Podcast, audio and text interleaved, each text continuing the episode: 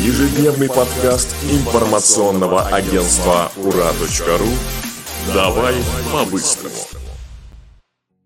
Это ежедневный подкаст «Давай по-быстрому» от «Ура.ру», где мы расскажем о главных событиях уходящего дня двадцатого сентября две тысячи двадцать второго года. Сегодня обсудим поправки в Уголовный кодекс России о мобилизации и военном времени, референдумы о присоединении Донбасса, Запорожья и Херсона и другие интересные события. У микрофона Михаил Буров. Добрый вечер. Ура.ру. Сегодня у нас на повестке довольно серьезные новости, но начнем мы с одной из самых обсуждаемых. Госдума в третьем чтении единогласно приняла поправки в Уголовный кодекс России о мобилизации и военном времени. Теперь эти понятия официально закреплены. За мародерство, добровольную сдачу в плен и самовольное оставление части в период боевых действий вводят наказание вплоть до пятнадцати лет колонии. Об этом говорится в документе. Кроме того, теперь откосить не получится. Будут наказывать лишением свободы до трех лет. Спешу вас успокоить. Эти поправки никак не означают то, что в России объявят мобилизацию. Об этом сказала сенатор Ольга Ковитиди. Помню, что политологи также говорили о том, что этот процесс можно провести только после введения в России военного положения. Ура.ру. Донбасс, Запорожье и Херсон проведут референдумы о присоединении к России. Голосование в регионах уже назначено с двадцать третьего по двадцать седьмое сентября. По мнению Дмитрия Медведева, они полностью поменяют вектор развития России на десятилетия. Кстати, дистанционное голосование проводить не будут, потому что нет возможности, а предоставлять российскую систему для этого было бы неправильно, так как это собственность другого государства. Это заявил зампреда Центральной избирательной комиссии Николай Булаев. Такие глобальные перемены вызвали большой ажиотаж в соцсетях. Референдум сегодня назвали словом дня, а вот, например, сервис по поиску авиабилетов Aviasales отреагировал на последние новости провокационным твитом.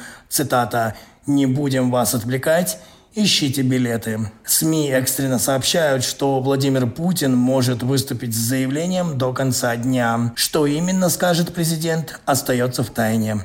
Ура.ру. Между тем, на военную службу начнут призывать иностранных граждан. Минобороны организует их набор в миграционном центре в Москве в ближайшее время. А мэр столицы Сергей Собянин отметил, что иностранцы, которые заключили годовой контракт о службе в Вооруженных силах России, смогут получить гражданство в упрощенном порядке. Ура.ру. Разбавим столь острые темы щепоткой новостей из шоу-бизнеса. Пост Аллы Пугачевой внимательно изучат, но отнюдь не из-за просьбы дать ей статус иноагента. Заявление на певицу написала женщина из Подмосковья. Она попросила проверить, не получает ли примадонна иностранную поддержку и не дискредитирует ли российских военных ее публикации.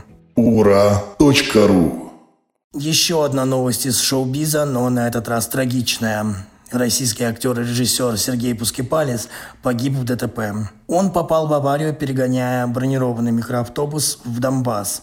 Ему было пятьдесят шесть лет. Пускепалиса стали узнавать, когда он сыграл в фильме «Как я провел этим летом», а до сегодняшнего дня он был художественным руководителем Ярославского театра драмы имени Федора Волкова. Ура.ру. А теперь новость из родных регионов Ура.ру.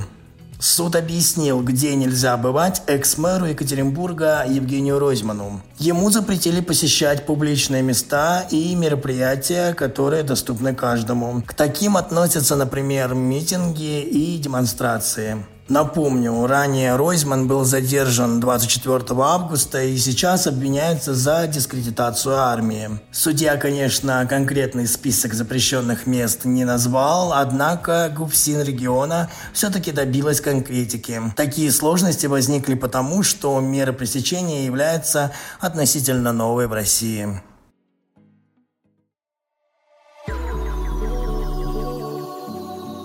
что ж, это все новости, о которых мы хотели вам рассказать. Напомню, что еще больше новостей вы сможете прочесть на нашем сайте ура точка ньюс. Подписывайтесь на наш телеграм-канал и сообщество ВКонтакте. Увидимся завтра в восемнадцать ноль ноль по Москве, чтобы обсудить самые яркие события дня. Это был подкаст «Давай по-быстрому» и Михаил Буров.